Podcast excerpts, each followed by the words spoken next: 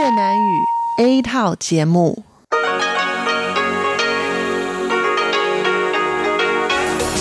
Đây là Đài Phát thanh Quốc tế Đài Loan RTI.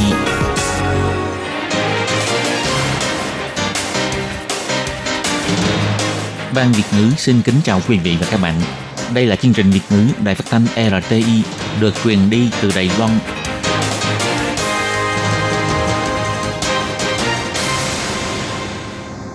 Tường Vi xin chào quý vị và các bạn. Chào mừng các bạn đến với chương trình phát thanh Việt ngữ Đài RTI. Các bạn thân mến, hôm nay là Chủ nhật, ngày 21 tháng 6 năm 2020, tức là mùng 1 tháng 5 âm lịch năm canh tí. Chương trình Việt ngữ của Đài RTI hôm nay sẽ được mở đầu bằng bản tin quan trọng trong tuần. Tiếp theo là các chuyên mục tủ kính sinh hoạt, góc giáo dục và cuối cùng sẽ được kết lại bằng chuyên mục nhịp cầu giao lưu. Trước tiên xin mời quý vị và các bạn cùng đón nghe bản tóm tắt các mẫu tin quan trọng trong tuần.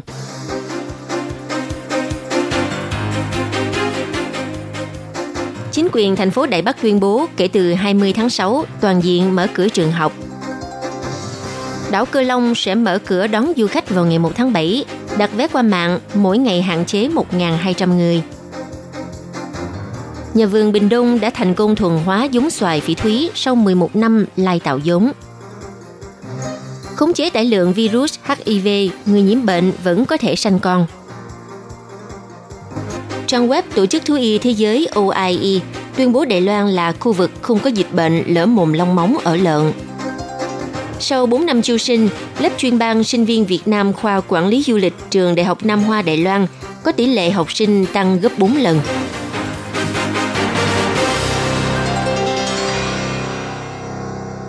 Ngày 15 tháng 6, Phó thị trưởng thành phố Đài Bắc Quỳnh Sang Sang cho hay, một số trường học ở thành phố Đài Bắc vốn dự định ngày 15 tháng 7 mới dỡ bỏ lệnh phong tỏa, nhưng vì có rất nhiều cư dân địa phương phản ánh, thêm vào đó, tình hình kiểm soát dịch bệnh khá tốt. Vì vậy, chính quyền thành phố Đài Bắc đã suy nghĩ lại và sau khi trao đổi ý kiến với hội phụ huynh và hội giáo viên, quyết định toàn diện mở cửa kể từ ngày 20 tháng 6.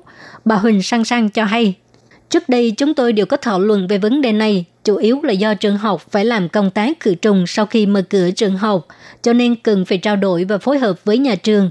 Hiện tại do tình hình dịch bệnh đã thuyên giảm, cho nên mọi người có đề xuất hãy để cho người dân vào trường học tập thể dục.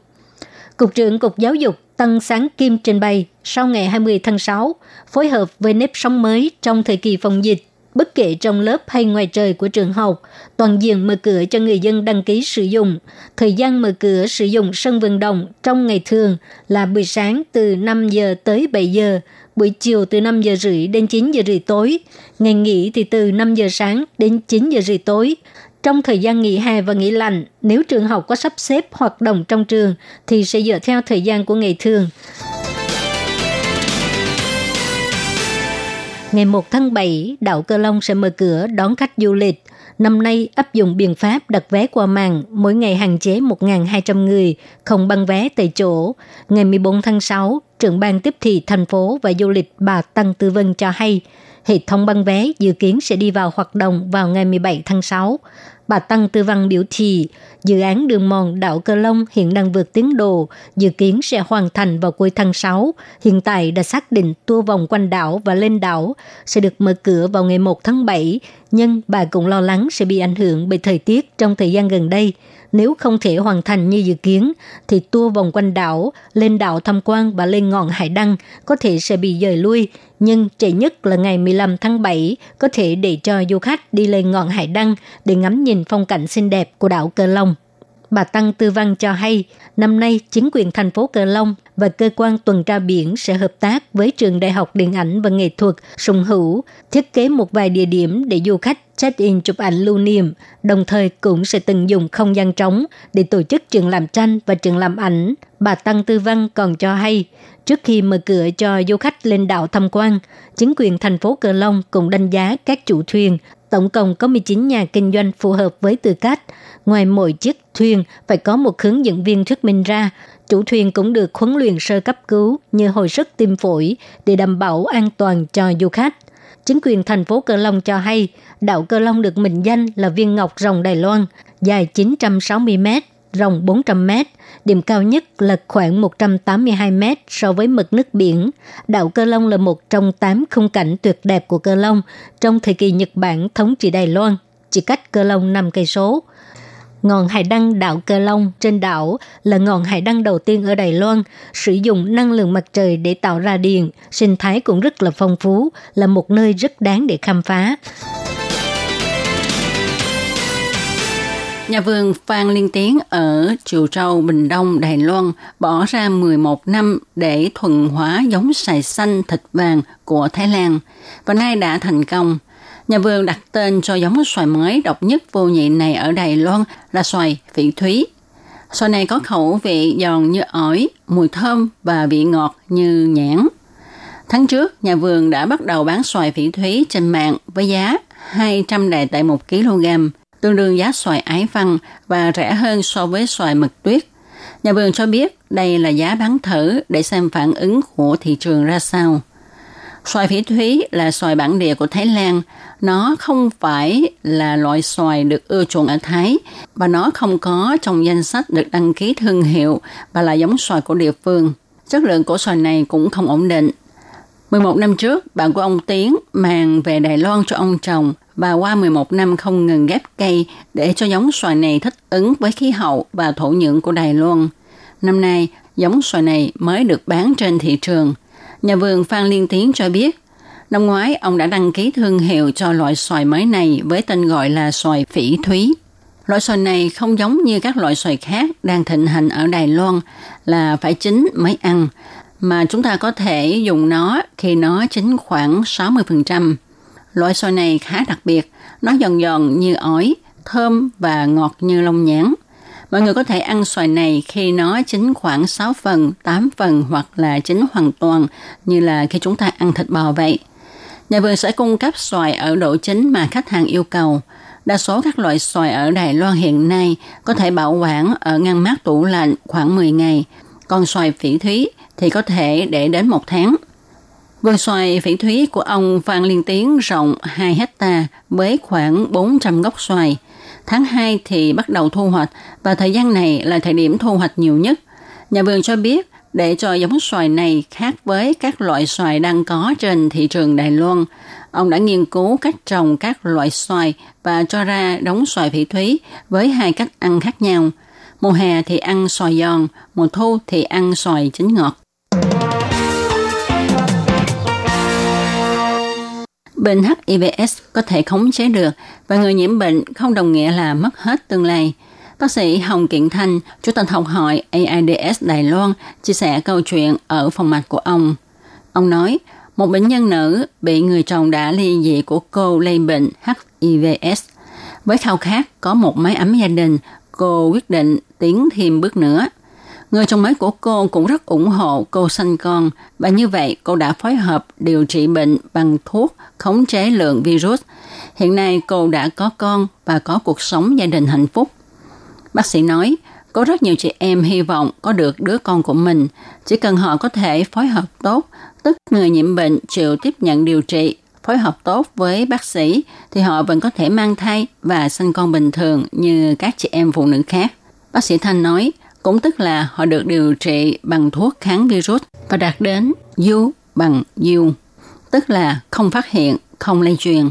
Do tải lượng virus ở ngưỡng không phát hiện được trong máu, thì nguy cơ lây nhiễm HIV sang người khác qua đường tình dục từ không đáng kể đến không có nguy cơ, nhưng điểm mấu chốt là họ phải chịu điều trị.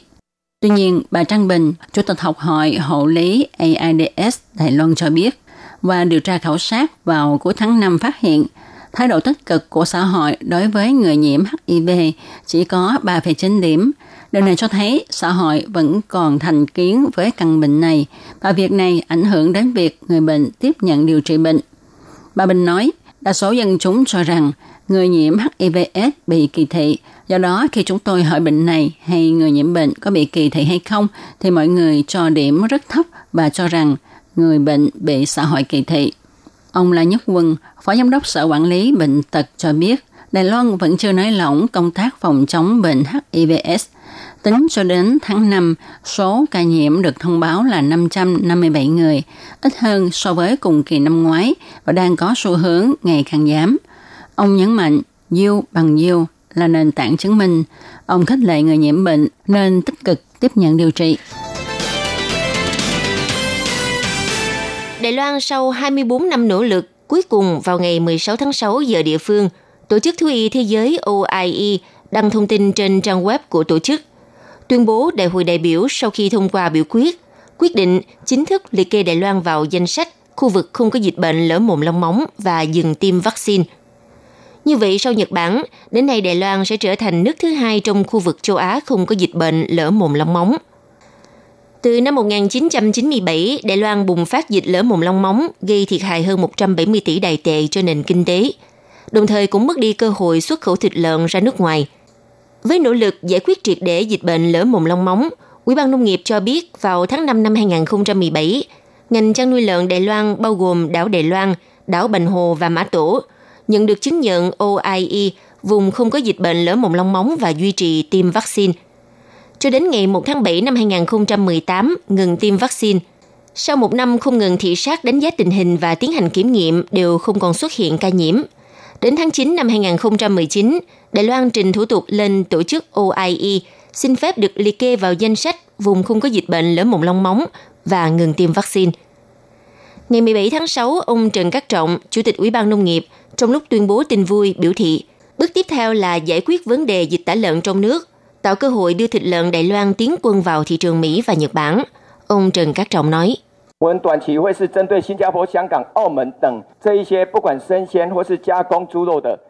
Trong giai đoạn ngắn thì à, sẽ tìm kiếm cơ hội xuất khẩu thịt lợn tươi sống hoặc thịt lợn gia công sang các nước như Singapore, Hồng Kông và Macau. Còn thị trường Mỹ và Nhật Bản thì à, cần chờ đến khi Đài Loan giải quyết xong vấn đề dịch tả lợn truyền thống trong nước. Lúc đó chúng ta sẽ có cơ hội xuất khẩu. Sau kết quả này chúng ta cũng không được tự đắc. Kỳ vọng trong tương lai dẫn dắt Đài Loan trở thành quốc gia không có dịch bệnh truyền nhiễm nghiêm trọng, phải kiểm soát được dịch tả lợn châu Phi, trở thành nước không có dịch lở mồm long móng, nâng tầm công tác kiểm dịch động vật của Đài Loan lên danh hiệu hàng đầu thế giới. Cùng ngày 17 tháng 6, Bộ Ngoại giao Đài Loan cho biết, trước tin vui Tổ chức Thú y Thế giới OIE tuyên bố Đài Loan là khu vực không có dịch bệnh lở mồm long móng. Đây là thành quả quan trọng và mang tính cột mốc trong công tác kiểm dịch thú y của Đài Loan. Nhưng cơ hội này, Đài Loan sẽ khai thác triệt để thị trường xuất khẩu thịt lợn ra nước ngoài. Bộ Ngoại giao biểu thị cảm ơn sự nỗ lực của đội ngũ nhân viên nghiên cứu, các chuyên gia và phía doanh nghiệp chăn nuôi trong nước. Nhiều năm qua đã không ngừng cống hiến và nhận được sự khẳng định của quốc tế. Trong tương lai, Bộ Ngoại giao sẽ phối hợp với Ủy ban Nông nghiệp và các cơ quan chủ quản tiếp tục sâu sắc hóa sự hợp tác giao lưu giữa Đài Loan với các nước thành viên và tổ chức thú y thế giới – với mục tiêu đảm bảo vệ sinh an toàn thực phẩm động vật và duy trì lợi ích kinh tế ngành nghề chăn nuôi.